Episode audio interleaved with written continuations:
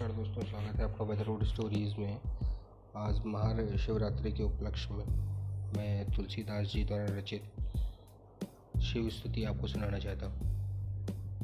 I hope आपको अच्छी लगेगी नमामि शमीशान निर्वाण रूपम, विभुं व्यापकं ब्रह्मवेदस्वरूपं निजं निर्गुणं निर्विकल्पं निरीहं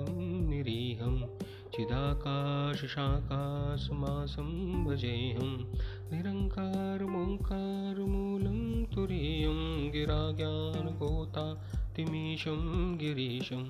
करालं महाकालकालं कृपालं गुणागारसंसारपारं नतोऽहं।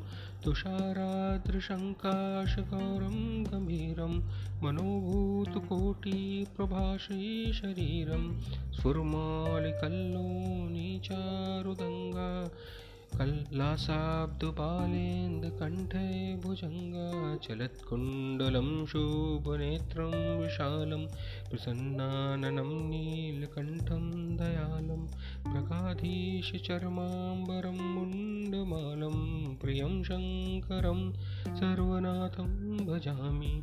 प्रचण्डं प्रकष्टं प्रगल्लं परेशम् अखण्डं मजम्बानुकोटिप्रकाशं त्रयाशूलनिर्मूलं शूलपाणि भजेऽहं भवानी पतिं भावगम्यं कलातीतकल्याणकल्पान्तकारी सदा सच्चिदानन्ददाता पुरारी चिदानन्दसन्दोहमोहापहारी प्रसीद प्रसीद प्रभो मम थारी। न यावद् उमानाथपादर्विन्दं भजं ते लोके परे वा नराणं न तात्त्वं सुखं शान्तसन्तापनाशं प्रसीद प्रभु सर्वभूतादिवासं। न जानिं योगं जपं नैव पूजं।